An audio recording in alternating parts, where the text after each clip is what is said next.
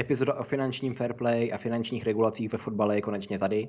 Trvalo nám to asi jen dva měsíce, ale sliby plníme. I dneska ale začneme novinkama, a to hned v intru. Možná jste postřehli, že za určitých okolností je Kylian Mbappé ochotný zůstat v Paris Saint-Germain. Ty okolnosti jsou 150 milionů euro za dvě sezóny. Katar se fakt snaží nestratit svůj talisman před domácím mistrovstvím světa, to by byla PR katastrofa, ale 150 milionů euro za dva roky fotbalu, to je více jak milion euro týdně, jdu Blade velebnosti. Mm. Tady, se, tady se hodí připomenout slova Karl Heinz Rummenigra, toho času CEO Bayernu Mnichov, a sice, že pro Bayern uh, nepředstavují takový problém rostoucí přestupové částky, ale rostoucí platové nároky hráčů. A já tenhle ten citát hrozně rád používám. Uh, jednu dobu nám tady platové požadavky zvedala Barcelona, když přepláceli hvězdy Guardiolovo éry, pak se k ním přidala oligarchy, šejky a americkými trotly zasypaná Premier League, kde se ale pořád ty platy nemohly rovnat pík Barceloně. No a teď nám tady to tržní, ale i soutěžní prostředí mrví Katar. Chtěl jsem tady tou novinkou začít proto, aby jsme si hned z úvodu vyjasnili, že máme nějaký problém a aby jsme si vzpomněli, že nás všechny docela dost cere. A s touhle myšlenkou jsem i přistupoval, že to není, s tou myšlenkou, že to není tak úplně ideální, jsem i přistupoval k téhle epizodě. Proto bych nejdřív, když jsme ten podcast o Premier League, eh, řešil něco málo o tom, jak je financovaná anglická Premier League, jak je financovaná anglická eh, fotbalová pyramida a proč se Championship zhroutí. Pak probereme Financial Fair Play, který aplikuje UEFA, včetně velmi aktuálních změn z tohoto týdne. A na závěr bych jsem rád, aby jsme si prošli modely nějaký finanční regulace ve Španělsku, v Německu a v MLS. A Michalovi bych vždycky jenom nadhodil eh, tady ty konkrétní, konkrétní případy ze zahraničí, aby mi dal svůj Premier League centrický pohled na jejich možnou implementaci do anglického fotbalu, případně i napříč působením UEFA.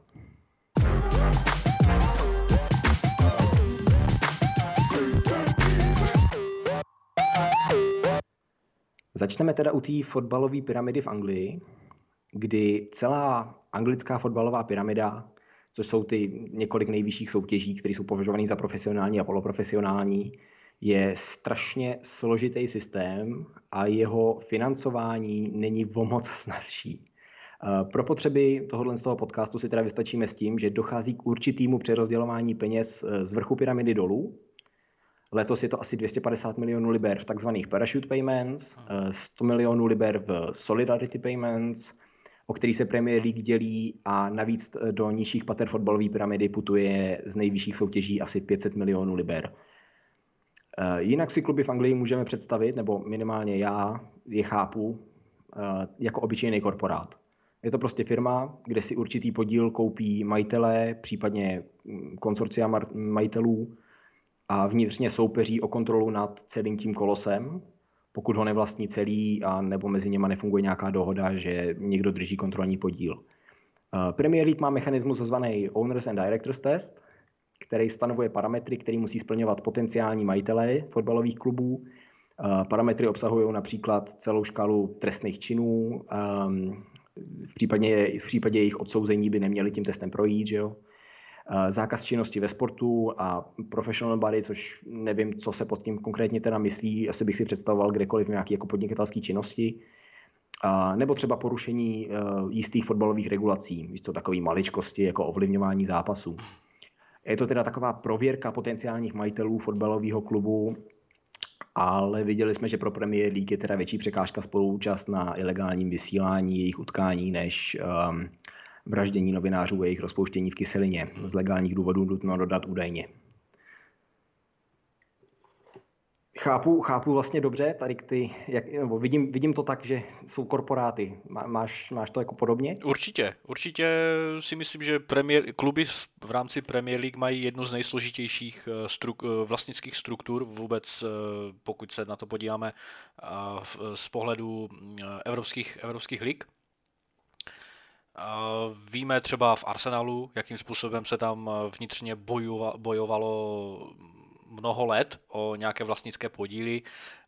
Byl tam že Ivan Gazidis a další a další, kteří třeba nejsou eh, eh, vlastně většinovými vlastníky, ale bojovali tam o nějaký, o nějaký velký podíl a tak dále. Těch klubů je tam samozřejmě spousta v, v rámci Premier League a naopak v kontrastu s tím je další polovina klubů, kteří jsou výhradně vlastněny, vlastněny jedním, jedním elementem, když to takhle nazvu, bude to rodina, že jo, ať už to máme Glazerovi eh, v Manchester United, nebo samozřejmě jedincem, jako je třeba Roman Abramovič, dnes už, už bývalý majitel Chelsea a tak dále.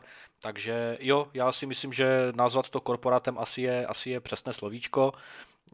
Možná bych tomu jen doplnil, doufám teda, že se nepletu, protože takhle, takhle to bylo dlouhé, po dlouhé roky běžnou praxí, kdy v rámci přerozdělování peněz, jenom teď se bavím jenom v rámci Premier League, tak každý klub je na tom vlastně stejně, co se týče nějakých televizních práv, marketingových práv a tak dále ty se před začátkem sezóny vlastně všem klubům rozdělují stejné peníze napřed. Samozřejmě potom, když se bavíme o odměnách, když se bavíme o nějakých, o, o nějakých dalších, dalších eh, odměnách a tak dále, tak eh, samozřejmě eh, se to tam trošku liší v porovnání od prvního až ke 20.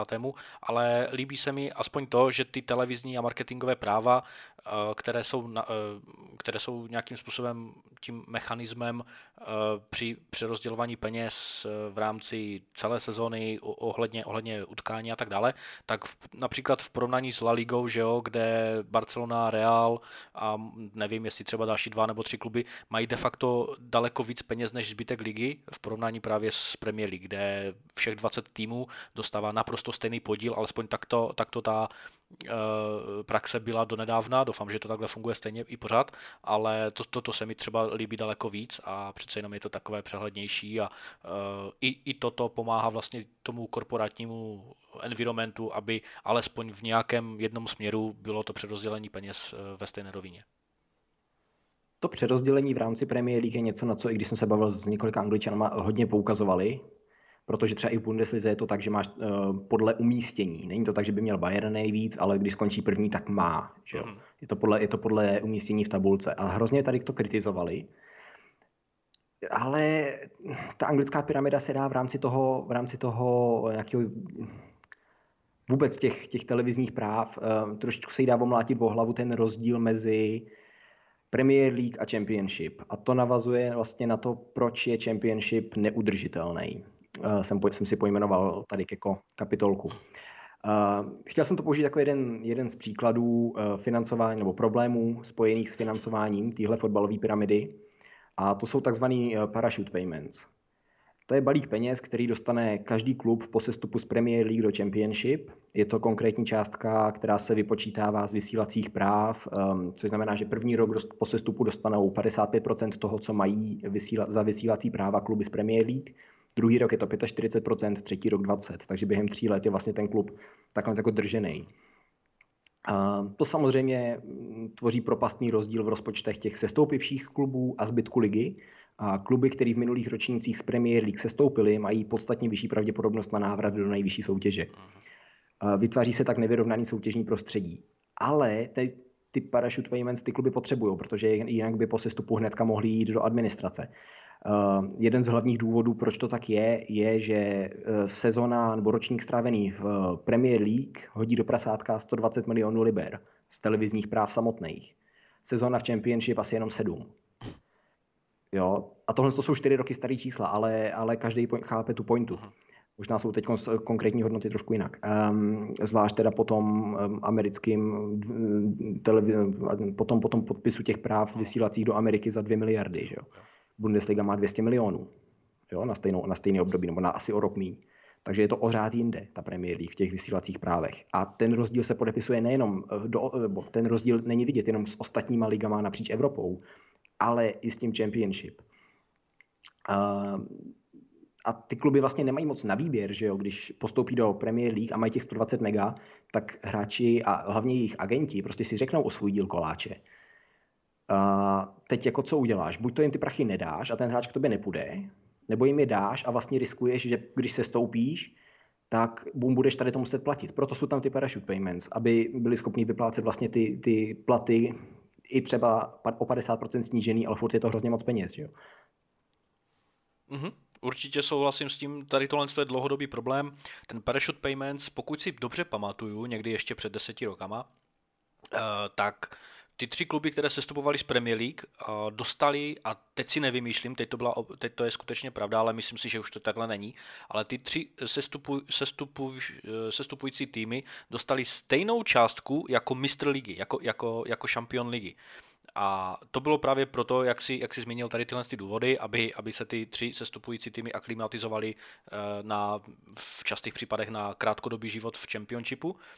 A přišlo mi to strašně divné, že prostě 18., 19. a 20. tým v Premier League dostává prostě na cestu mm, do championshipu na zahojenou, že jo, velkou částku, obrovskou částku, která de facto byla stejná, co se týče u mistra ligy. Samozřejmě mistr ligy dostal další bonusy, které ty sestupující týmy nedostali, takže v, v konečném důsledku samozřejmě ty tři sestupující týmy nedostali úplně ten stejný balík peněz, ale byl to obrovský balík peněz. A s tím souhlasím, že to je dlouhodobý problém v championshipu, protože já si naopak myslím, že v championshipu by měly být odměněny, eh, odměněno těch šest klubů, které postupují nebo které které skončí po základní části na prvním a šestém místě, protože to, je, to jsou kluby, kterých se týká že jo, ten eh, automatický anebo případný postup do, do Premier League.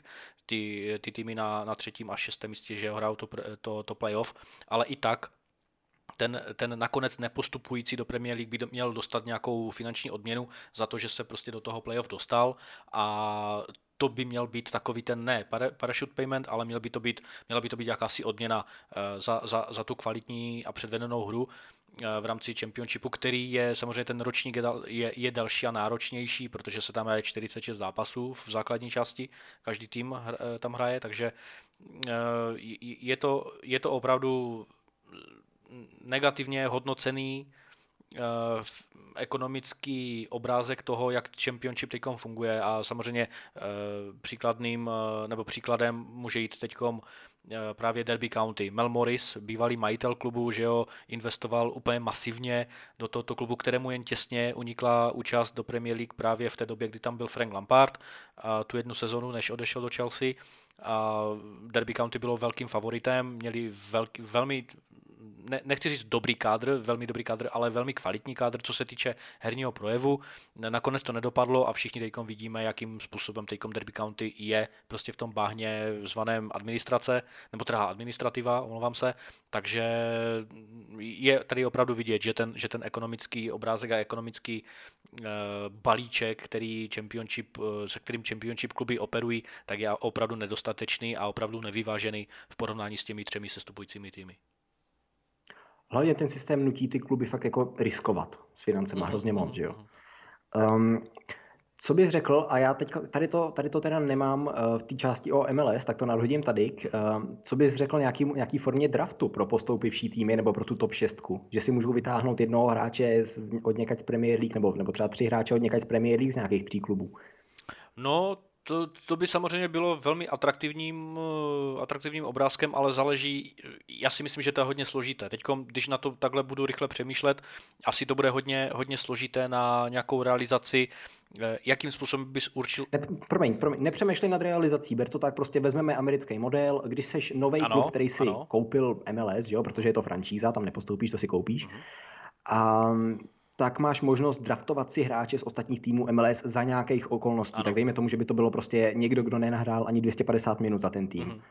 Jo, a je ochotný třeba ten hráč sám se může zapsat do draftu. Mm-hmm.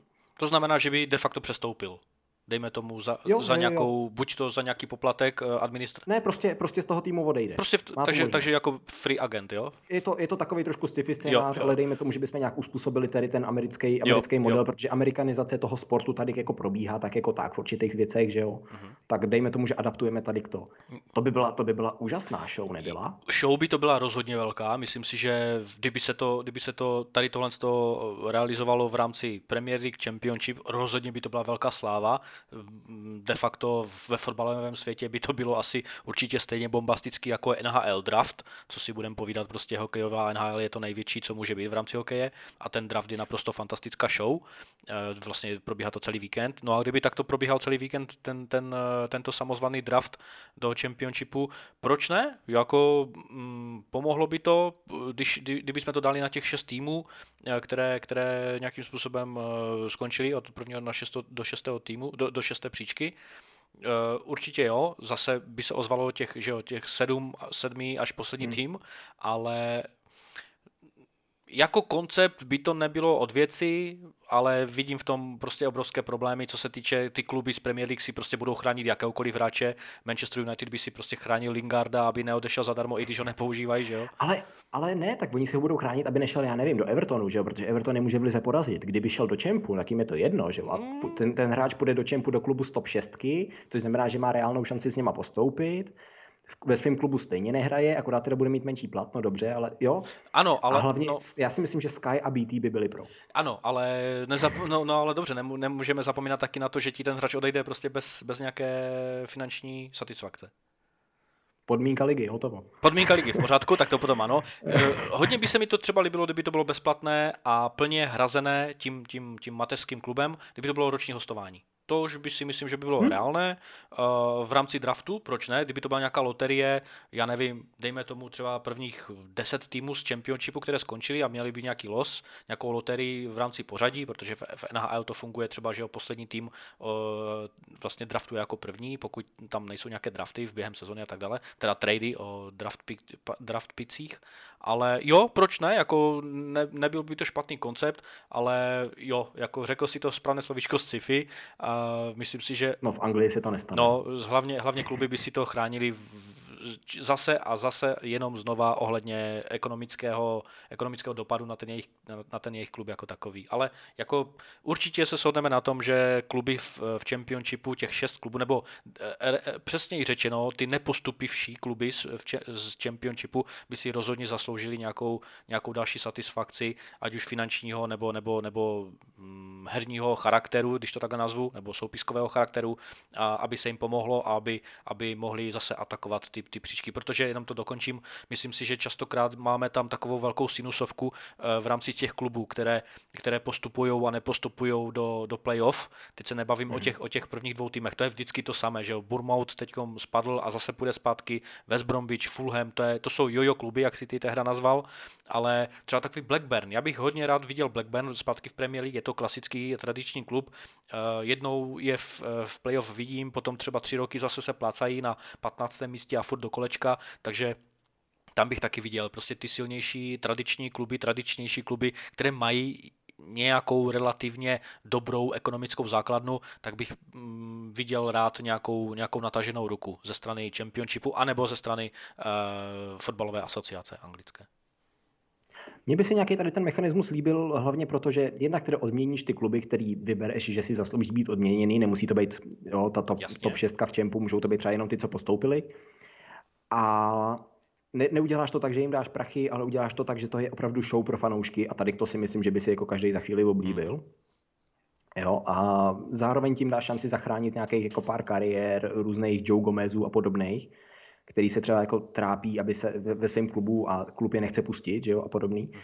Myslím si, že tam je, myslím si, že tam jako je proč nad tím přemýšlet, no, ale v Anglii se to nestane. Hmm to si myslím, že by muselo být teda jako hodně velký tlak, hodně investorů z Ameriky. No. Muselo by se to možná odzkoušet v nějaké jiné lize, a... Holandsko. No, jasně. To, je, to je taková Petriho miska. Uh, mohlo by se to, jo, ano, možná, že by se to, a mo, nebo by se to mohlo vy, vymyslet nebo vy, odzkoušet v nějaké lize, která, která má eh, ten formát, jako má třeba Belgie, že jo, kde se hraje v rámci té mistrovské hmm. části, nebo třeba v České lize, že jo, ale Rakousko. no, já to, tady tu, tu mistrovskou část nemám rád, prostě liga je liga a prostě kdo je první, tak, tak, tak, tak se stává šampionem. Uh, šest týmů, které bojují potom v nějaké nastavové části o, o titul, si myslím, že to je zbytečná záležitost, ale to je zase jenom můj názor. Ale jo, jako kdyby se to takhle odzkoušelo, tak bych to reálně viděl na nějaké slabší lize nebo na nějaké méně atraktivnější lize s tím, že bavíme se o, o klubech z druhé ligy, které v rámci nějakých, nějakého počtu dvou, čtyřech, šesti klubů bojují o, o, ten, o ten postup a ti neúspěšní by byli nějakým způsobem uh, satis, od, odměnění, satisfakciování, uh, ale, ale jo, jak říkáš, bylo by to asi, byl by to asi běh na dlouhou tráť. Dobře, to byly drafty, které jsme tady ani neměli v plánu řešit. Um, pojďme k finančnímu fair play od UEFI. Uh, finanční fair play, teda, který implementuje UEFA, bych rozebral asi ve třech, respektive teda čtyřech bodech. První, co to je, druhý, jaký jsou jeho pravidla a třetí, jaký jsou možný následky a ten čtvrtý bych se zvlášť podíval na to, co teď vymysleli, myslím, že to bylo ve středu ve čtvrtek. Ano. Uh, včera to oznámili, že jo? Takže ve čtvrtek um, za ty, za ty nový tři pilíře a ten nový balíček finančního fair play. Um, Financial Fair Play má teda za cíl údajně zajistit, že fotbalové kluby neutrácejí víc, než vydělají, a tímto způsobem zajistit, že kluby se neocitnou ve finančních potížích, které by mohly ohrozit jejich dlouhodobý přežití. Mají tak hlavně, nebo mělo to původně hlavně zlepšit celkové finanční zdraví evropského fotbalu. Asi je fér uznat, že to se úplně nenaplnilo.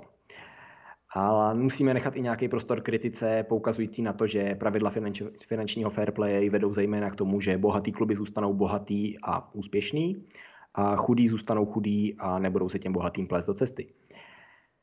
Konkrétní regulace zahrnují teda především, a skoro bych řekl jedině, formulaci, kluby musí mít vyrovnané hospodaření napříč třemi lety. To se nemění ani teď, takže, takže to, není, to není něco zastaralého, co bych tady teď říkal. Eh, do výdajové části se počítají eh, útraty za přestupy, platy, benefity zaměstnanců, včetně hráčů, i když eh, ne všude jsou to zaměstnanci, ale to nechme stranou. Finanční výdaje a dividenda. Do příjmové stránky spadají příjmy z domácích utkání, za televizní práva, reklamu, financování, prodej hráčů a příjmy ze soutěží. Tyhle ty dvě strany rovnice se musí v průběhu tří let ne nezbytně rovnat. Platilo, že to bylo, že mohl ten klub být napříč třemi lety ve ztrátě 30 milionů, to se teď trošku změnilo případně musí teda příjmy převyšovat výdaje. Další sranda je, že přestupové částky se splácejí po dobu hráčova kontraktu v podobě amortizace a tímhle způsobem se to zohledňuje i ve Financial Fair Play, účetní kidy, účetní kidy, účetní kidy.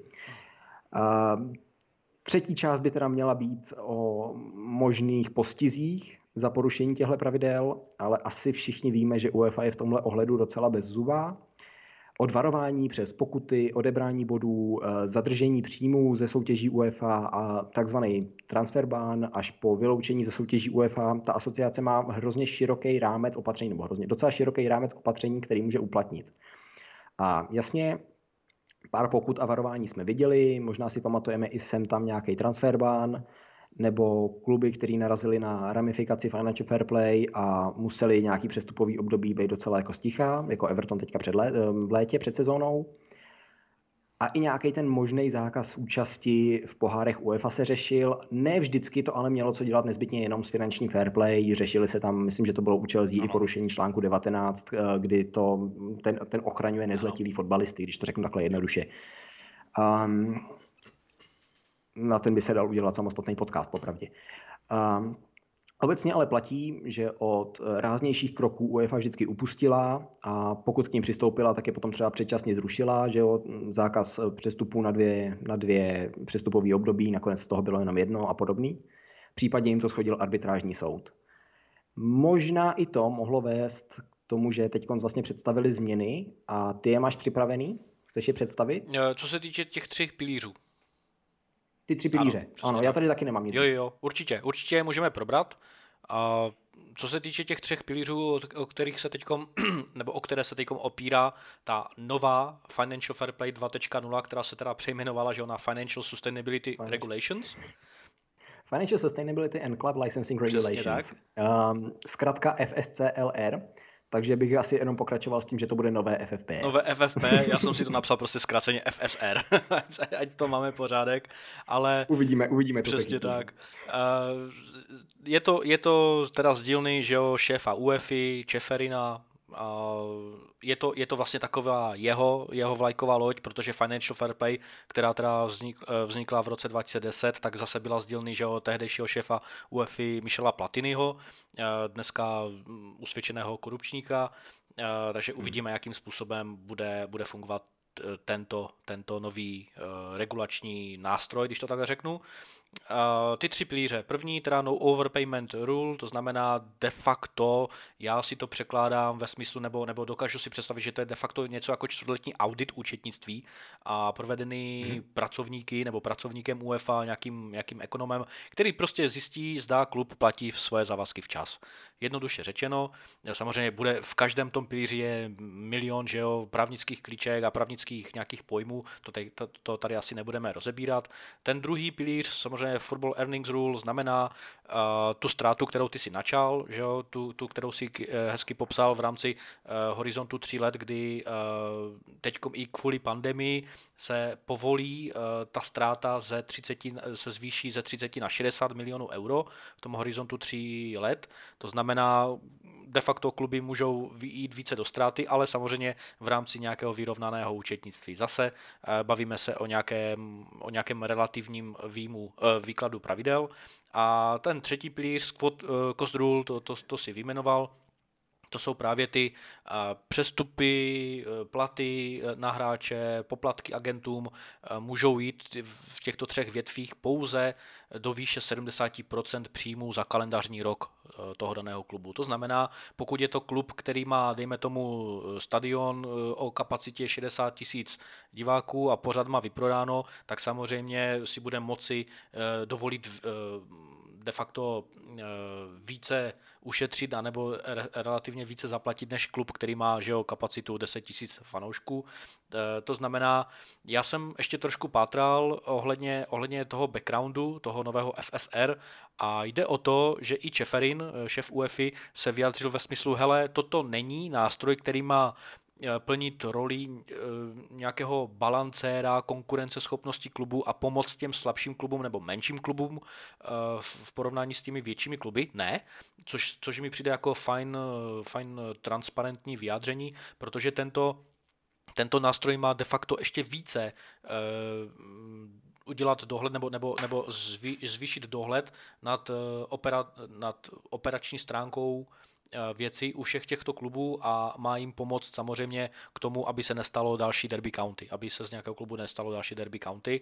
Takže otázkou je, mm, jak, jak velký to bude mít, mít efekt. Myslím si, že já si, to, já si to dokážu představit, že to prostě bude daleko větší a přísnější policajt ze, eh, ve smyslu nějaký, nějakého ekonomického hlídání eh, řízení klubu nebo nějakého hlídání klubu v rámci ekonomického řízení. Asi takhle bych to pojmenoval. Uvidíme, no, co tam vznikne, jestli to bude takový ten, jak se říká i v Anglii, eh, nezávislý mhm. regulátor. Mm-hmm. Protože to je model popravdě, který, a mě tady trošičku tím, že to tenhle týden, já ani nevím, že to měli oznamovat, mm-hmm. že, že mělo jako něco, že se něco řešilo, takže mi do tady jako do přípravy trošku hodili vidle, protože to je model, který se trošičku podobá tomu, co je ve Španělsku a k tomu se dostaneme. Ale ty tři pilíře já jsem je našel pojmenovaný teda jako uh, solventnost, stabilita a kontrola ano. nákladů na atletiku. Ano. Solventnost je teda podle téty wiki uh, platební schopnost. Ano. Um, jasně, no, platy, přestupy, poplatky agentům nesmí překročit 70% a já jsem tam, tam bylo obratu klubu, tak uvidíme, z čeho se to bude počítat. Asi to pro nikoho z nás nedělá žádný velký rozdíl, nekoukáme se jim na to hmm. účetnictví. Um, co tu mám dál? Jestli jenom, co bych doplnil. Um, Nesmí dlužit teda, to je ten čtvrtletní audit. Eh, je to, je to třeba na daních místním autoritám, což byl problém u některých jižanských klubů, ale ani jiným klubům a zaměstnancům musí ty své závazky platit průběžně, jinak jsou tam nastavený, bude to kontrolovaný každý kvartál a jsou tam nastavený automatické pokuty, nebo budou. Um, a ta stabilita, jasně maximální ztráta za tři roky napříč těmi třemi lety, těch 60 milionů, s tím, že tam ale ještě rozlišují něco, co je jako good financial health. Um, a to budou kluby, nevím, nevím, jako který kluby do toho budou spadat a jakým způsobem, ale to jsou kluby, které mají dovoleno ztrátu až 70 milionů euro na třemi lety. Mají tam ještě 10 milionové jako navíc jako buffer. Ale podle čeho, podle čeho se bude rozlišovat nebo filtrovat ten uh, klub v dobré finanční, finanční uh, situaci, taky nevím. To je zase jen taková možná um, nějaká zákulisní klíčka pro to, že přijde nějaký ten, uh, řekněme ho, pojmenujme ho teda jako regulator a ten klub, ten daný dotyčný klub, který je třeba v nějaké střední vrstvě, když to tak řeknu, tak řekne, hele, ale dívej se, my jsme tady v pohodě, máme sice dluhy, ale všechno splacíme čas. OK, tak dostane poklepáno po ramení a, a je hotovo. Takže Jo, případně, případně takhle, že jsou, že jsou nějak jako finančně hmm. zajištěný, anebo tomu, já si jako dovedu představit, že to bude třeba například, um, nevím, několik let budou v plusu, třeba i v zelených číslech, a potom jedno léto prostě řeknou, fajn, musíme přestavit kádr hmm. a, a utratí víc peněz, to znamená, že půjdou až do těch 70 milionů minus, že, že v tu chvíli by jim to prošlo, protože mají jako nějaký track record dobrý. Uvidíme, jakým způsobem se to bude jako konkrétně teda aplikovat, jaký změny to udělá. Mně se líbí to, že to nemá za cíl jakým způsobem jako vyrovnávat tu soutěživost, ale prostě kontrolovat hospodaření toho klubu a přesně, jak si řekl, zabránit tomu, aby se ten klub v podstatě zadlužil a, a zkrachoval, že jo. Zjednodušeně řečeno. Říkal jsem, že to má trošičku podobný, nebo chceš k tomu ještě doplnit? Uh, jenom, jenom v krátkosti jednu větu, já jsem tam nepostřehl, omlouvám se ti, pokud, pokud jsi to tam řekl, uh, jenom v rámci těch, toho trestování, těch, toho potrestání, porušení těchto pravidel, tak ještě UEFA si dala, si dala do, svých, do svých stanov, že od letošní sezóny může strhovat body v, v evropských pohárech, to znamená ve skupinách. To znamená, pokud nějaký klub poruší něco, tak ho třeba nebudou nějakým způsobem vlačet po, po nějakých soudech, aby se potom všichni odvolávali v tom Švýcarsku nebo v Ženevě, eh, ale strhnou jim třeba eh, nějaké ty body a to bude mít za následek třeba nějaké opravdu velké důsledky, takže, takže jenom k tomu bych toto, protože to, to, toto jsem četl dneska a, docela, docela doufám, že se toto bude, bude eh, aplikovat. Jo, tak jsou to, jsou to novinky i vlastně i pro nás. Mm. Teďka uvidíme určitě během víkendu a dalších týdnů uvidíme konkrétnější příklady aplikace. Toho. A možná jenom, možná jenom ještě jsme neřekli, že toto, toto nové FSR má platit od června 2022. Tak. Um, no a vychází tak trošku z toho španělského modelu, kdy já, si, já musím říct, že to se mi docela jako líbí, ta kontrola toho, to, ta čtvrtletní kontrola mm-hmm. toho hospodaření, protože ne proto, že bych jako chtěl, aby zasahovali do toho hospodaření toho klubu, ale protože ty kluby si mezi sebou prostě strašně dluží. Už jsem to tady říkal. Barcelona bude dlužit Liverpoolu za Coutinha, protože jim splácejí průběžně, že jo, tu jeho přestupovou částku pořád po dobu toho jeho kontraktu, plus se tam furt nač, nač, nasčítávají různý bonusy, který on nazbírá jenom za to, že hraje, že jo. Jo, a teď nebudou schopni to platit, protože Barcelona je finančně úplně jako utopená, jo, byť jako, já teda furt nevím, jak ten klub hospodaří, ale to je jedno. A Liverpool najednou nebude schopný zaplatit, protože počítá s těma penězma, který přijdou a že okamžitě v rámci svého cashflow pošle do Mnichova za Tiaga. Jo, a už vytvoříš tady tu řetězovou reakci, fajn, tady ta konkrétní končí teda v Bayernu, protože Bayern nikomu nic nedluží, ten platí všechno na ruku, ale těch klubů, který platí všechno dopředu, moc není. Jo, takže jsi schopný potom jako rozhodit opravdu hospodaření strašný, strašný spousty klubů. A musíš, musíš udržovat celý nějaký ten, celý nějaký ten mechanismus. Eh, vychází to teda z toho španělského modelu, ať už se k tomu konečně dostanu, který je nejobsáhlejší v Evropě. Eh, cílem pravidel zavedených v roce 2013 bylo zajištění zodpovědného utrácení napříč všemi kluby nejvyšších dvou soutěží. Většinou to platí pro ty nejvyšší dvě soutěže v rámci, v rámci nebo na kontinentu, tady ty pravidla. I Francie má něco takového, ale tam jsem k tomu nedohledal dost. Um, Liga přijala opatření nebo proaktivní opatření, uh, jako zejména teda limit nákladů na sestavu, což je něco, co teď má i tady to, je to obdoba toho, co teď má i ta UEFA. UEFA tam toho má víc, ale tady je teda nějaký dodržování podmínek, uh, který zajišťuje nezávislá skupina analytiků, to je ten nezávislý regulátor, která přeskoumává finance každého klubu, uh, načež stanovuje právě nejvyšší možný náklady na sestavu. Aha. Díky tomu, že tuhle tu částku vědí kluby dopředu, tak můžou uspůsobit svoje plány v přestupovém období, jako je útrata za hráče, poplatky agentům, platy hráčům, personálu a přizpůsobit se tak jako do příštích sezon. La Liga samotná to prezentuje, a tohle to se mi hrozně líbilo, že tento model jim zajišťuje nejvyrovnanější rozdíl mezi výdaji a příjmy z prodejů hráčů v top 5 ligách evropských. Můj problém je v tom, že to byla analýza založená na celý jedné sezóně 1920, což je úžasný vzorek. To je jedno. Statisticky prostě absolutně to jako nic neříká. Jo? Jako, hele, tady jsme měli jednu sezónu jako nejvyrovnanější výsledky hospodaření. Jo? Je to teda jako ještě k tomu, že myslím, myslím si, že tam do toho 1920, takže to bylo před tou sezónou uh, 70 milionů za Lukase Hernandeze, který posunuli Bundesligu do, jako, že jo, do, víc do výdajů a, a Lalize jako doplnili těch 70 mega na tu, na tu příjmovou stránku za jednoho hráče, jeden z největších přestupů. Že jo? Jo, takže fajn, dobrý, ať si to říkají, ale úplně, úplně bych to jako nežral. Um, do celé té myšlenky jim ještě navíc jako háže vidle Barcelona, která prostě jako jenom tím, že existuje dneska. Uh, protože já fakt nechápu, jak operují výjima modelu platíme dluh dluhem. Uh, minulý, let, minulý léto jsme ale byli svědky toho, že La Liga odmítla Barceloně udělit výjimku a za svoje hodně bankovní hospodaření v posledních letech Barcelona zaplatila ztrátou svého talismanu Lionela Messiho který ho, protože mu vypršela smlouva a oni podepisovali novou, tak ho nedokázala znovu zaregistrovat a to i přesto, že Messi měl mít ve smí smlouvě o 50% menší plat. A tady se objevily vlastně už v tu dobu nějaký spekulace, nebo nějaký komentáře, ne spekulace, um, že ve Španělsku není možný přijmout více jak 50% snížení svého platu. Že to má vycházet z ehm, pracovního práva tam. Což jsem jako ale nedokázal nikde potvrdit, takže to berte tak jako trošku s rezervou. Uh, neumím španělsky, abych si přečetl jejich zákony. Pokud mě to může někdo potvrdit, tak prosím, ale, ale berte to s rezervou, není to, není to, nemám to ověřený nikde. Lali se teda ale určitě sluší poklona za nějaký nekompromisní jednání v tady tom, že ani největšímu klubu prostě neuhli, nebo z jednomu z největších.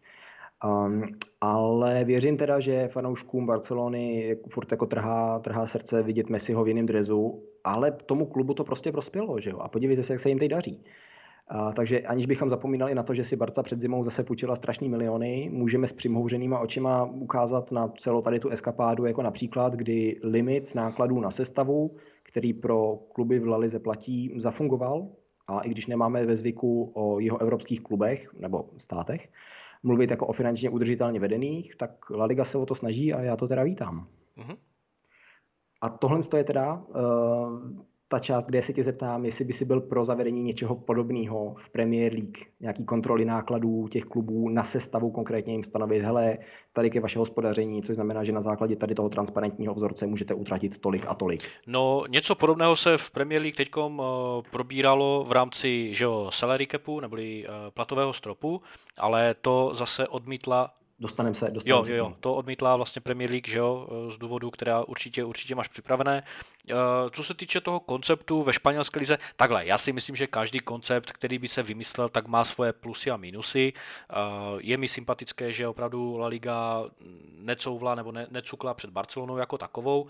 Taky jsem slyšel to pravidlo, abych ti teda, abych ti teda podpořil, taky jsem slyšel, já jsem dokonce slyšel to pravidlo, o tom, o tom snížení maximálně v rámci 50%, ale plus ještě k tomu, že vlastně, eh, já nevím, toto, toto třeba je asi bulvární spekulace, že Messi údajně měl někde říct, hele, já klidně budu hrát zadarmo, nebo takhle, a já jsem teda někde i četl, ale ta, taky, taky nevím španělsky, možná maximálně si senior, ale v tom smyslu, že nemůže hrát hráč ani zadarmo eh, v, v La Lize, že prostě v rámci nějakého, nějaké, nějaké leg, pracovní legislativy musí vydělávat nějaké peníze. Eh, zase je to nějaká ochrana, ochrana mm, nějakého, jako ochrana zaměstnance nebo takhle.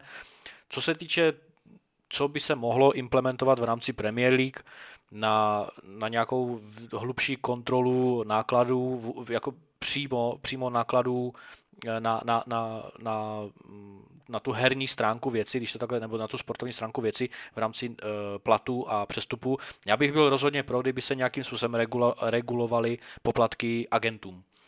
Protože hráč podepisuje nějakou smlouvu, vla, klub jej vlastní, ale pořád klub musí zaplatit agentovi za to, že si toho hráče dále i, i, i dále podepíše, kdežto Eh, je to, je to hráč, kterého ten, ten agent reprezentuje a je to hráč, který eh, toho agenta najíma. To znamená, přijde mi tady v tomhle tom větší, eh, větší smysl, kdyby se, kdyby, se, kdyby se vůbec analyzovaly vlastně ty poplatky agentům, které jsou dneska naprosto vyšvihnuty nahoru a právě tady i pramení ta, ta nezdravá motivace všech těch agentů, aby se rok co rok podepisovali nové smlouvy u těch daných hráčů, aby každý hráč samozřejmě, dejme tomu, přestupoval nejlépe po každém velkém eh, turnaji, ať už je to Euro, eh, Evropa nebo mistrovství světa, kdy prostě ty ceny se šroubujou naprosto umělým způsobem nahoru, asi tak jako benzín dneska, takže přijde mi to opravdu velmi, velmi blbé tady v tomhle tom ale zastropování, dejme tomu nějakých nákladů na, na nákupy, zastropování platů, mm,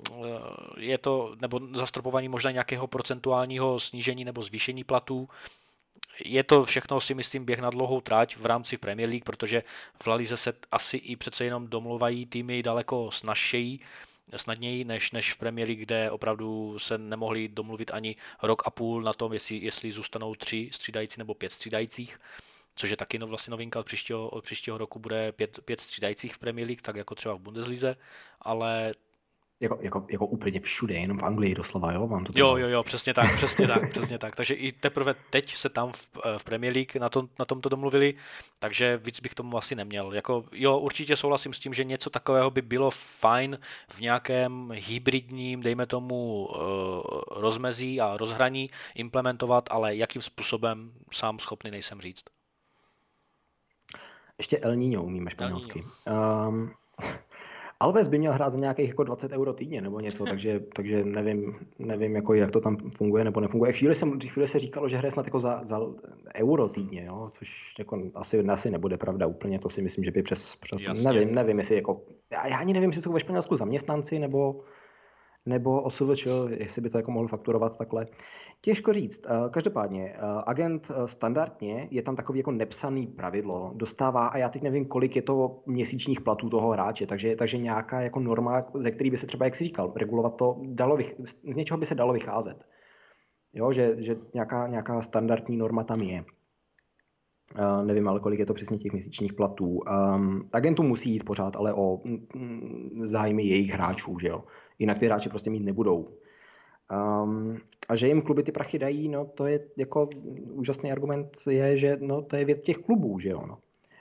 Ale pak se, pak se dostáváš přesně do toho, že Katar dá 150 mega Mbappému, dalších třeba nevím 20 na ruku jeho tatíkovi nebo někomu, že jo.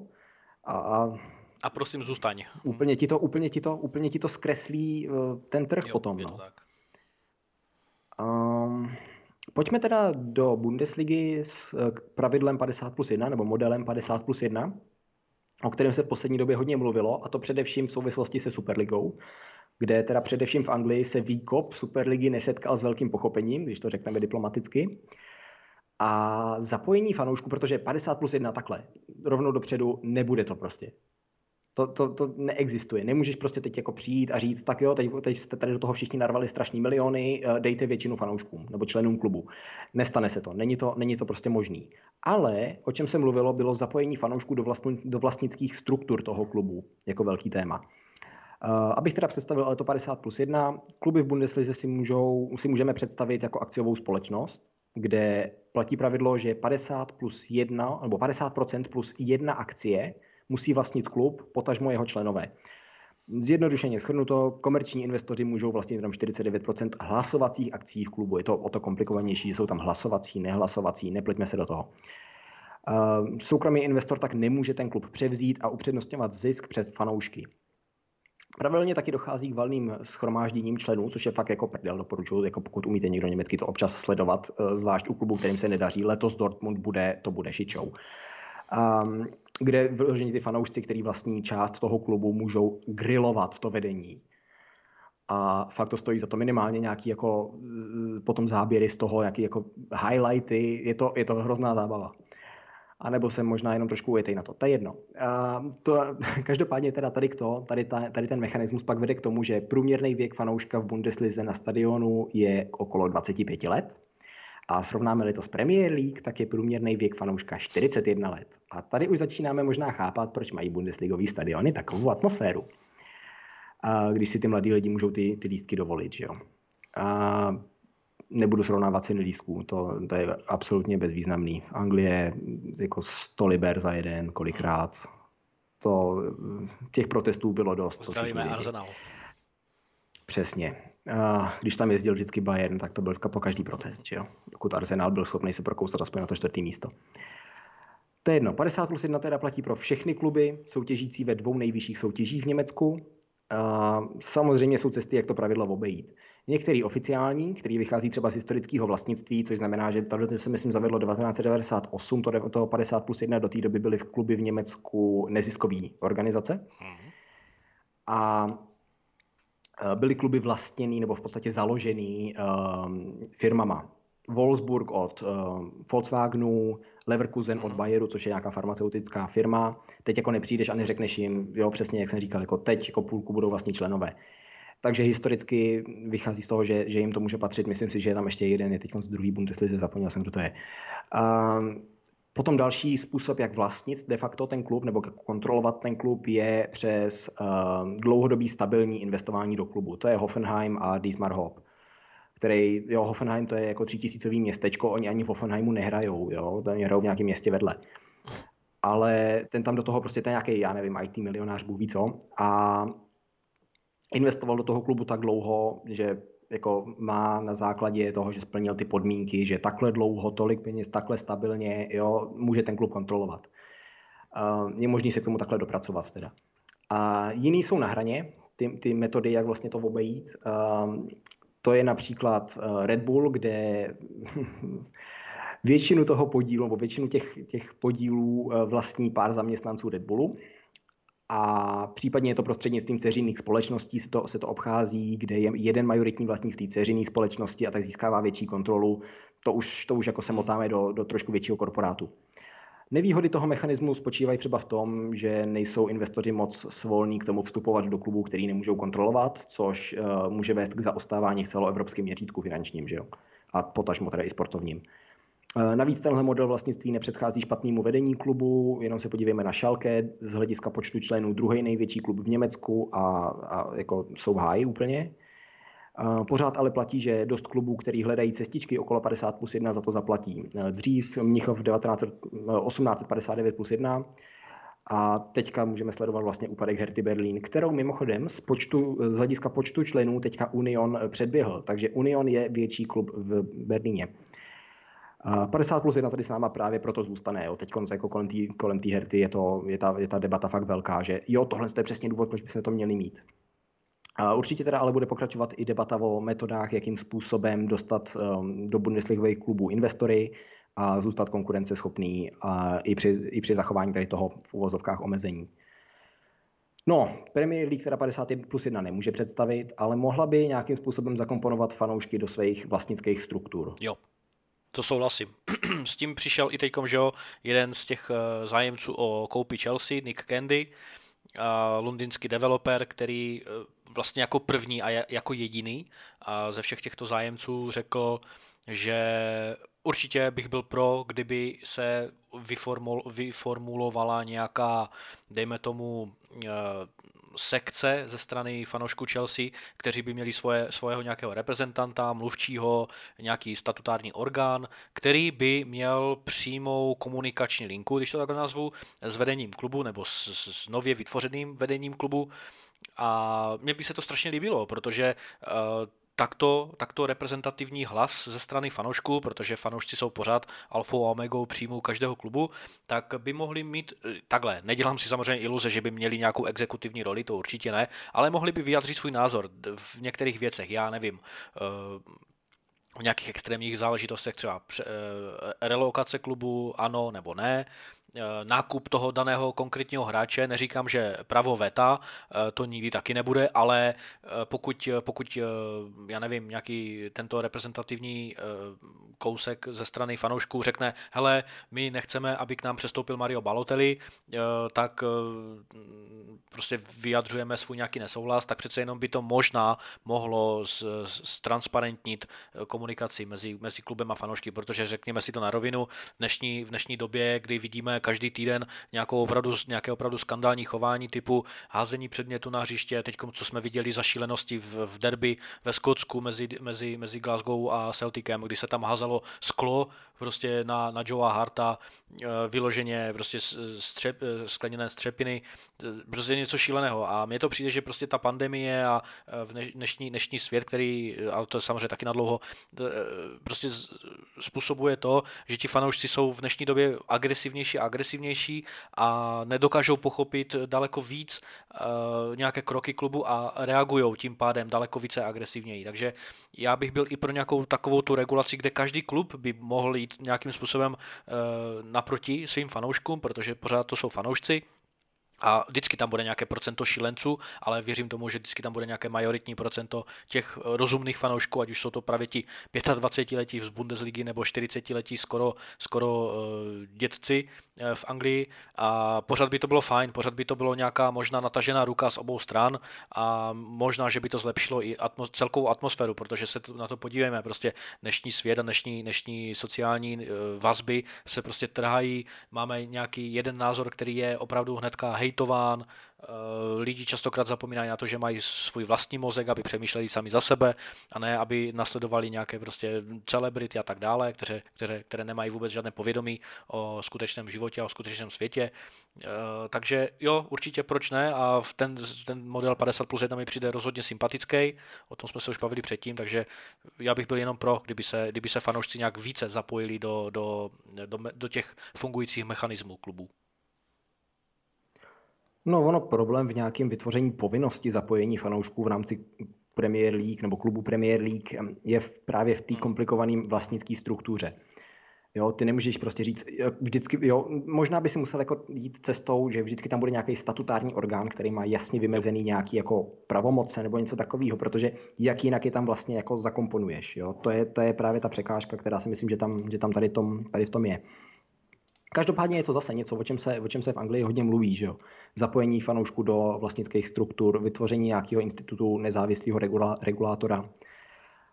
Um, přemýšlím, jestli k tomu ještě něco doplnit. Já si myslím, že, já si myslím, že se můžeme posunout k tomu MLS, který má dost specifik. Mimo to, že nehrají fotbal, ale soccer, tak je to třeba ten francízový model operování ligy, kdy jednak teda v MLS není postup, potažmo sestup do nebo z nižších soutěží, a, a pokud chcete MLS hrát, musíte si jako e, nový klub zaplatit v úvozovkách licenci a dejme tomu koupit si tak tu franšízu.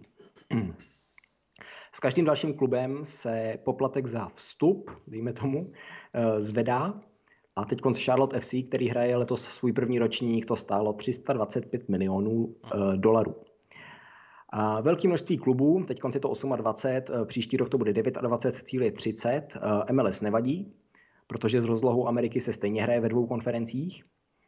A pro hospodaření klubů pak platí docela dost pravidel.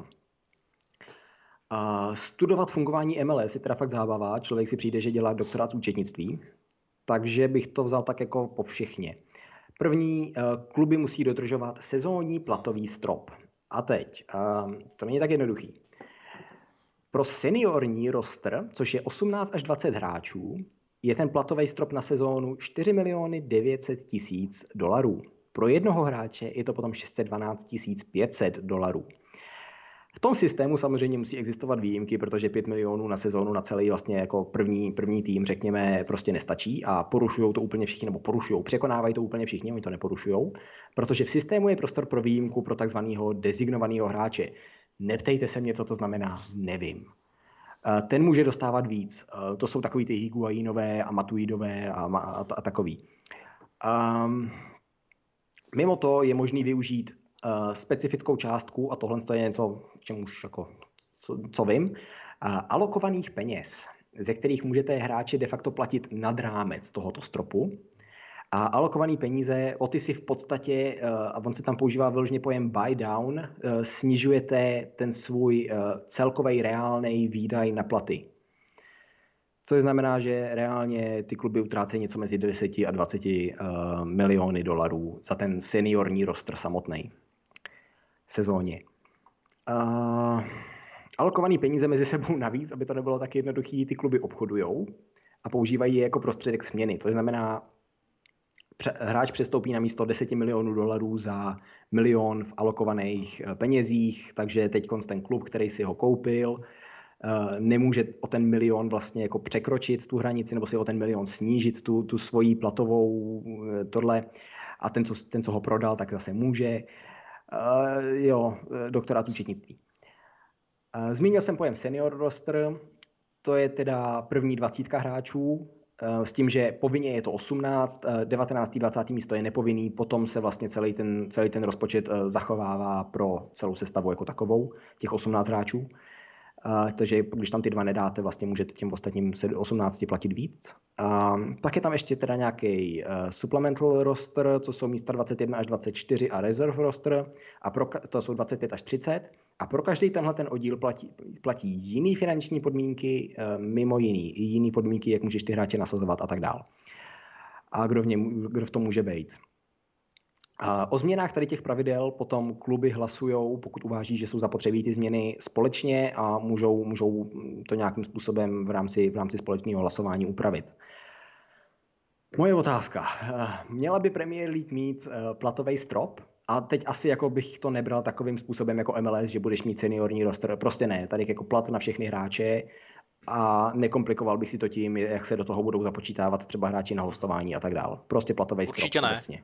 Eh, nesouhlasil bych s tím, už jenom z toho důvodu, že by tím prostě de facto, ať už z dobrého nebo špatného hlediska, utrpěla kvalita ligy protože ať chceme nebo nechceme, tak hráči, kteří přicházejí do Premier League, tak uh, tam přicházejí z toho důvodu, že buď to, buď jsou, buď to jsou nějací uh, development hráči, kteří jsou v mladším věku a je to pro ně, je to pro ně uh, splněný sen, anebo jsou to hvězdy typu právě Mbappé a další, kteří třeba můžou te- teoreticky přistupovat, přistupovat do Premier League s tím v tom smyslu, že je tam prostě nějaká, nějaké zvýšení atraktivity ligy, prostě je to tak. A klub by neměl být vázán v tady v tomhle tom měl by být vázán v tom, co jsme probírali před 20 minutama v rámci nějakého ekon- správného ekonomického řízení klubu, ale neměl by, být, neměl by mít, mít klub svázané ruce ve smyslu, že Mbappému nebo komukoliv jinému, kdo přichází do Premier League, eh, by se uh, dal, uh, hodil nějaký platový strop, uh, kde nebo nad který nesmí jít. Myslím si, že by to bylo jenom ne, nebylo by to ku prospěchu věci, ano, bylo by, vedlo by to samozřejmě k nějakým regulím, které by zase e, sešrobovaly ceny dolů, protože pokud má hráč menší plat, tak samozřejmě má i nižší cenu, ale na druhou stranu myslím si, že je to zbytečné tady tohle zavádět. A vůbec e, americké soutěže, ať už je to NHL, NBA, e, mají ty finanční struktury velmi, velmi provázané a velmi složité a komplexní v naprostém každém detailu. Takže ne, nemyslím si, že tady tohle by byl dobrý recept uh, už tak v prošpíkovaných uh, evropských ligách, kde každá, každé ekonomické pravidlo nebo každé řízení každé ligy je naprosto rozdílné v těch finančních strukturách, takže nevidím důvod, proč by se měly zavadět platové stropy a vlastně i kluby si to odhlasovali, že nechtějí tady, tento, tady toto pravidlo, takže za mě rozhodně ne. No, že by to, a teď i kdyby to bylo napříč celou Evropou, že napříč celou UEFA, eh, že by to zasáhlo Premier League, protože by se srazila ta propast mezi tím, co platí v Premier League a teď on řekl, myslím, ne ty top kluby, ale uh, já nevím, uh, Southampton ti zaplatí to samé, co Dortmund, jo, prostě. Mm, možná, nevím, jo. příklady jenom. Dortmund je jako jeden z nejbohatších klubů vůbec, takže, takže možná jsem si vybral špatně, dejme tomu Gladbach. Uh, že by, že by se teda srazila ta propast, čímž pádem by Premier League um, jako utrpěla, protože by neměla navrh, to je asi fakt. Uh, na druhou stranu se ale neposouváš do situace, kdy si ten úspěch můžeš vyloženě ano. koupit. Jo, a tím jsme dneska začali, že jo. Mbappé, pokud dostane těch 150 mega, no tak jako co to je? Uh-huh. Jo, to si, to si prostě fakt kupuješ toho hráče s tím, že, a teď jako nemyslím, že se ho koupí z jiného klubu, ale jako ty, to, je, to, to už jako posouváme úplně někam jinam a fakt jako se dostáváme do situace, kdy si ten úspěch můžeš prostě koupit. Ja, uh-huh. A nevím, jestli chceme, aby, aby, se ten, aby se ten jako fotbal vlastně měřil Je to penězma. tak, jako s tím souhlasím. Já, kdybych rychle nějakým způsobem přemýšlel o nějakých stropech ekonomický, v ekonomickém hledisku, tak by to mohly být uh, zase, možná řeknu trošku hloupý případ, ale že by se nějakým způsobem u každého hráče propočítával nějaký koeficient a u každého hráče by byla stanovena nějaká maximální cena, za, na kterou, eh, která se eh, na něj může nabídnout. Řeknu nějaký vymyšlený sci-fi příklad. příklad. Třeba eh, Kylian Mbappé, dejme tomu, každá reprezentace, každý reprezentační výběr má nějaký koeficient, který se počítá za x let a samozřejmě je to i u klubu. Mělo by to být, mohlo by to být i u hráče v rámci nějakých osobních statistik, v rámci odehraných zápasů a tak dále a tak dále. A dejme tomu, že u Kyliana Mbappého vychází jeho aktuální cena nebo aktuální mm, uh, aukční cena, když to takhle blbě řeknu, třeba dejme tomu těch 150 milionů euro. Jo. A dejme tomu, že když to nabídne třeba Liverpool, nabídne to Chelsea, nabídne to Real, nabídne to Barca, nabídne to prostě Juventus, to je jedno, tak uh, ty, na, už se nesmí dál přihazovat, ale prostě ten, je, to, je to na hráčovi nebo na hráči, eh, který, ten, který z těchto klubů si vybere. A tímto by se prostě zastřešilo, alespoň v nějakém smyslu, tady tohle to, Eh, tady tohle rozhazování, které prostě eh, nekontrolovatelným způsobem spiráluje a odděluje ty opravdu top, top kluby, které jsou prostě ve výhodě v tom smyslu, že PSG je, je vlastněno Katarem jako takový, Manchester City taky, eh, dalšíma, dalšíma majetnickýma strukturami, strukturami z, z Blízkého východu, Takže viděl bych to v, tady v tomhle tom, ale je to zase složitý nějaký příklad, ale já, já prostě dlouhodobě tvrdím, že přestupový trh jako takový je nezdravý v tom smyslu, že přece jenom je tam, je, je, je, jsou tam zvýhodňovány kluby s, s finanční silou, ale na druhou stranu mm, cynik a realista zároveň si může říct, OK, ale nemá to žádný ef- uh, nějaké ozdravení by nemělo žádný efekt, protože stejně Kylian Mbappé si nikdy nevybere uh, Southampton, tady zmíněný, nebo, nebo West Ham, takže stejně tyto kluby na něj nemají a uh, v, v, nějaké, v nějaké realistické míře. To znamená, vždycky je to ten, ten souboj o těch top klubech a tyto kluby, pokud si to šrobují nahoru a nahoru, tak prostě vždycky budou chrochtat agenti. E, nemám žádné iluze o tom, že v UEFA je korupce opravdu vysoká, to znamená i či, činovníci v UEFA si, si taky mnou ruce a konec konců řekněme si to, e, i když, čl, když členové nebo majitele klubu a členové těch představenstev, jako je Sheikh Mansour z Manchester City, může být prostě v nějakých vysokých strukturách UEFI, v těch disciplinárních komisích a, a v obecných komisích a tak dále, tak potom, o čem se tady bavíme, pokud se šrobují ceny nahoru, a tyto kluby mají nějakou opatrovnickou, opatrovni, opatrovnickou ochranu ze strany UEFI, když prostě e, členové v těchto klubech jsou prostě zainteresováni ve strukturách UEFI. Takže e, finanční stránka věci jako taková e, v evropských klubách je velmi, velmi složitá, velmi špatně nastavená a myslím si, že vždycky nastavena špatně bude si říkal koeficient, jako podle koeficientu byla Belgie nejlepší klub na světě, jo. Uh, no a jako realita no, je někde jasně, trošku jinde, jasně. že jo. Takže, takže tam je jako problém, mimo to, jak by si do toho koeficientu, a mně se to jako myšlenka líbí, teď jde o to, to je jako, hmm, jak no to uděláš, jo. Uh, myslím už nevím, nevím, teď nevzpomenu si, s čím to bylo, taky jsme tady narazili na to, že prostě, hele, jo, to, ta Španělsko, jo, ta statistika jejich, jo, prostě jako, to by chtělo fakt jako, nějaký, nějaký tým, kdo by vyhodnocoval ty statistiky a nějaký nestraný. To, to je sci-fi. Uh, protože jak tam zohledníš, že to je jiná liga? Podle koeficientu? Mhm. Hm. A co bude, co bude ten koeficient počítat? Úspěch v Evropě? Uh, to, že vyhráli po každý jako jiný tým? Jo, teď já trošku odbočím, ale to je taková jako zajímavost. Já jsem se teďka dostal do pár debat zajímavých, kdy uh, anglický fanoušci uh, hájí, nebo říkají, že Premier League je nejlepší, protože mají pre, eh, kluby z Premier League úspěch v Evropě. Pár let naspátek by je tady to ani nenapadlo, protože kluby z Premier League v Evropě hořely. A teď jako myslím opravdu jako pět let a dál, jo? To není tak dávno. Ale to se, to se kvalita měřila tím, že uh, Premier League může vyhrát tu ligu každý. Jo, takže, takže jako to, se, to se mění podle toho, co se ti zrovna hodí. A to, to je, jak bude zohledňovat jiný klub. Ehm, když to bude někdo, kdo hraje dominantní fotbal, kontroluje míč, eh, když to bude někdo, kdo hraje na protiútoky, tak ty statistiky budou vypadat úplně jinak. A dejme tomu, že to může změřit nějak jako líp u útočníků, ale u obránců je to hrozně složitý. I když my se snažíme vyhodnocovat nějaké statistiky u stoperů, tak to neuděláš, protože u stopera můžeš se podívat na ty statistiky a nějak jako si udělat obrázek, ale pak ho potřebuješ vidět hrát. Protože jinak je James Tarkovsky jeden z nejlepších stoperů na světě. Jo, jenom protože Burnley prostě z 90 minut 120 brání. Takže on, on prostě sbírá ty čísla. A dobře, tak si řekneš fajn, ten jako neumí kopnout do balónu, ale když ho postavím do vápna, tak on všechno odhlavičkuje, za, z, uh, ubrání, zblokuje, sebere. Jo, jako to taky není pravda.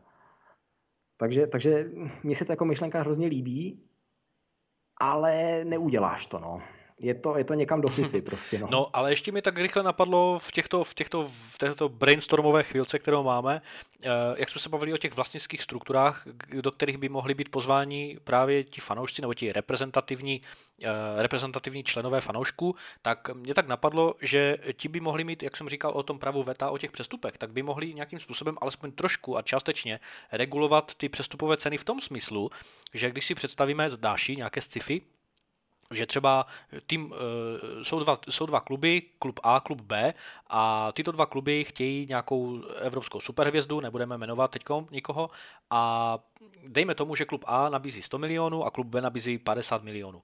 Nebo taky 100 milionů, a to máme stejně. No a e, fanouškovské struktury v těchto obou klubech řeknou, nebo jeden, jedna z těchto struktur řekne, hele, ale my nechceme tohoto hráče tolik takto přeplácet, protože si nemyslíme nebo nevěříme, že to je tak, tak skvělá hvězda. Chceme ho do klubu, ale e, navrhujeme vám, my jakožto fanoušci, vám navrhujeme, abyste ho nekupovali, protože mm, Eh, budeme, eh, budeme rozumní v tom smyslu, že eh, stavíme, stavíme dopředu náš klub a ne prostě fi, nějaké finanční zadlužení nebo, nebo nějaké zadlužení na x let, v tom smyslu, že nechceme, abyste toho hráče přeplaceli více než 100 miliony euro a pokud ten klub B nabízí teď 115 milionů, OK, tak jsme o to prohra, tak jsme, tak jsme o tohoto hráče přišli, ale nebudeme vám to mít za zlé, když to takhle řeknu, ze strany fanoušků právě k tomu, k tomu představenstvu, protože prostě Eh, stavíme, stavíme do popředí finanční stabilitu klubu a to by se mi třeba líbilo, protože zase trošku se zreguluje,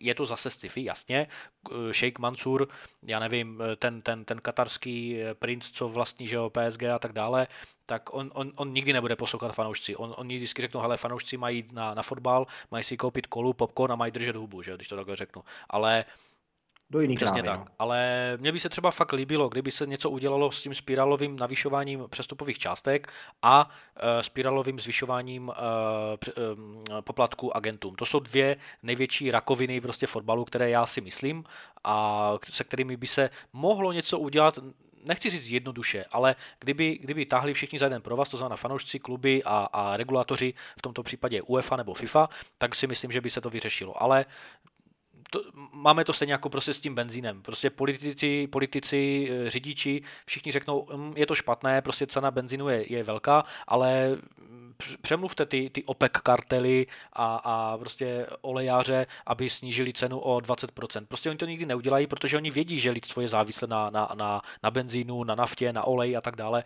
Takže vždycky tam budou ty dvě velké stěny naproti sobě, nebo ty dvě, ty, ty dvě pěsti, které se prostě nějakým způsobem někde střetnou, ale neposunou se ani doleva, ani doprava. A toto jsou právě i, tyto, i, to, i tyto přestupové částky, takže to jsem chtěl nadhodit jenom nějaký možná brainstorm. Samozřejmě i fanoušci a naši posluchači můžou taky přihodit svoje názory, ale toto jsem chtěl, toto jsem chtěl takhle nadhodit, protože jsem si to teď takhle uvědomil, že když jsme se bavili o těch fanoušcích, že by přece jenom mohli mít alespoň nějaké slovo, buď to v těch přestupových částkách nebo, nebo v něčem, co by te, teoreticky mohli ovlivnit. A jak říkám, kluby nakupují hráče i proto, aby se zavděčili, zavděčili fanouškům. Možná to zní hloupě, ale opravdu je to tak, eh, protože přece jenom zvyšuješ atraktivitu svého klubu. Pokud Real Madrid nakoupí Azarda, tak uh, klub počítá s tím, že fanoušci Realu řeknou, jo, super, my, my prostě koupíme Azarda a budeme zase o něco silnější. Ale teď vidíme, jak to dopadlo a těch 100, 140 milionů euro, které, které Real vynaložil, tak šli úplně někam asi stejně, jako šla z kartace těch, těch uh, hradních dokumentů, že jo, takže asi tak. Se tak zavařili ty skartovačky, až toho schořela chalupa.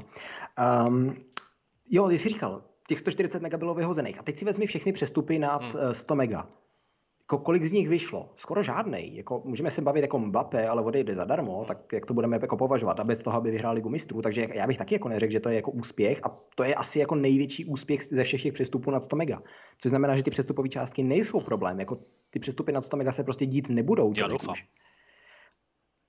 No ale už jenom proto, že prostě všichni vidí, že je pitomost utratit tady ty prachy za jednoho hráče protože to prostě nikdy nevíde. Uh, proto je největší problém, jak říkáš, agenti a nejenom agenti, ale i další zainteresované strany, který si řeknou o peníze a třeba, že jo, uh, Haalandův tatík uh, si řekne, já nevím, kolik mega, jenom za to, že ho nesplách. Um, a splodil, že jo, to je ten největší úspěch, co on udělal ve fotbale, byl sám fotbalista. Um, a jo, ty platy, no, pak jsou problém, který furt rostou, že jo. A teď jako, já když to vezmu k Bayernu, Objevují se zprávy, že Bayern nebude finančně schopný prodloužit smlouvu se všema třema kapitánama Lewandowski, Miller, Neuer, takže jeden z nich asi půjde v létě. Protože prostě narazili na strop a ty platy v Evropě rostou dál a Bayern jim to prostě nemůže dát. To samý Gnabry, prostě on asi nedostane těch 18 mega, protože Bayern, pro Bayern není realistický, aby platili 15 uh, a, víc, a víc mega 10 a víc hráčům to prostě neutáhne ten klub. A to já je používám jako příklad ne protože jim fandím, ale protože to je klub, který si musí eh, vydělat vlastně každý cent, který, který uh, potom uh-huh. utratí. A jasně, dejme tomu, že je tam nějaká sponzorská smlouva uh, s Qatar Airways, dejme tomu, že je tam nějaká sponzorská smlouva s T-Mobilem, jsou tam tři, kluby, tři, tři strany, které vlastní 7,5% toho klubu, ale, ale jo, je to, je to nějakým způsobem, řekněme, seriózně vedený klub, zodpovědně vedený klub, udržitelně vedený klub a ztrácí už teď konc. Uh-huh. A pokud se tady to stane, stane všude, tak budeme mít problém. Jinak ehm, to, tím bych se asi jako vrát, dostal, dostal k poslední otázce. Co kdyby byl ten platový strop nejenom v Lize, v Premier League, ale napříč celou UEFA? Bral bys to potom? Mm, platový strop napříč UEFA. No to by, no, mm, to si myslím, že, že by asi neprošlo úplně stejně jako když si Evropská unie myslí, že všude, eh, když eh, ve všech státech se zavede euro, tak to znamená, že všich, všude, budou, všude bude kupní síla stejná, eh, což není. To jsou, to jsou dvě úplně jiné věci. Mm, já si, myslím, já si myslím, že ani ne, protože v Evro... dobře, ve Španělsku, v Anglii No, ne, dobře, nepleťme, nepleťme do toho teďka euro, vezme, ve, to, to už se dostaneme do úplně jiného brainstormu.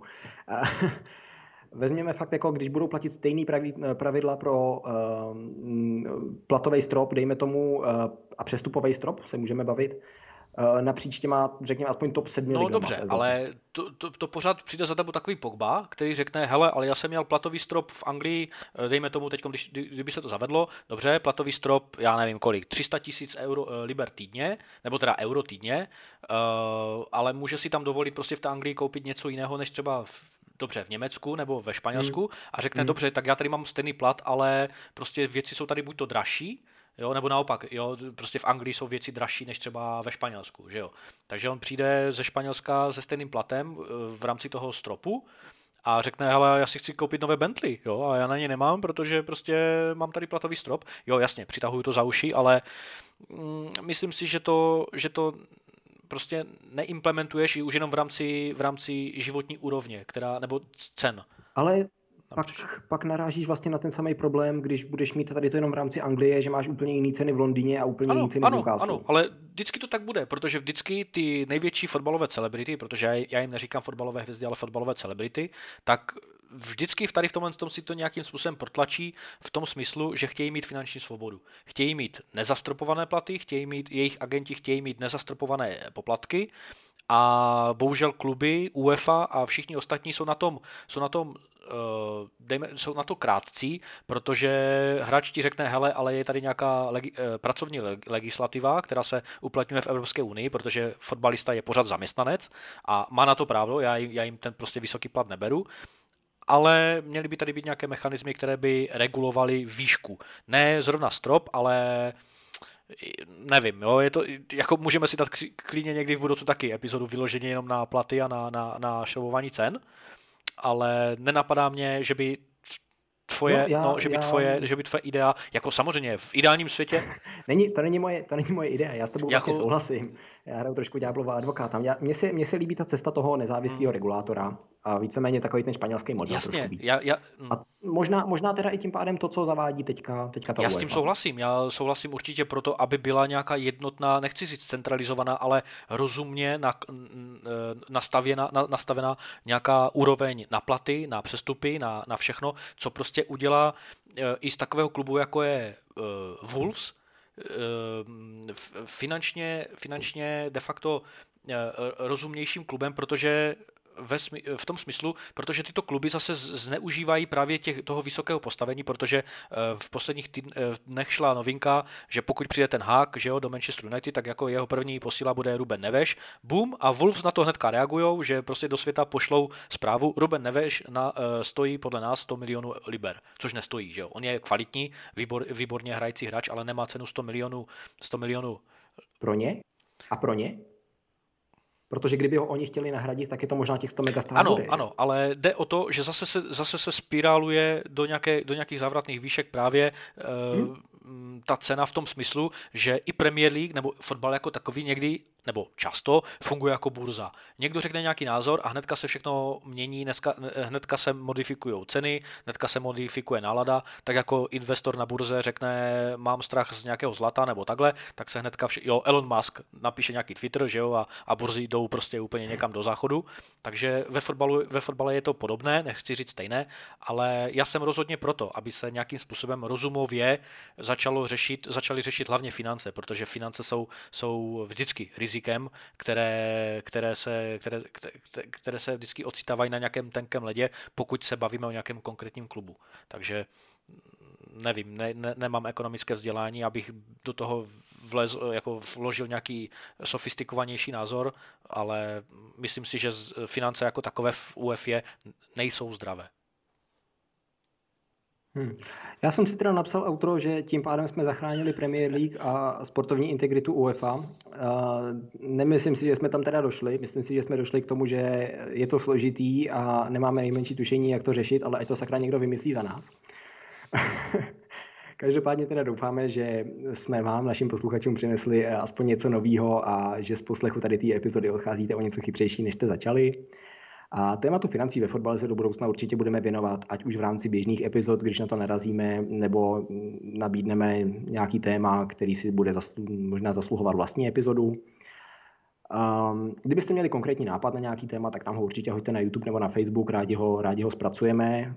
Máme zatím jako takovou čekací lhůtu pár měsíců, tak, tak když tak pište brzo. a budeme se těšit zase příští týden.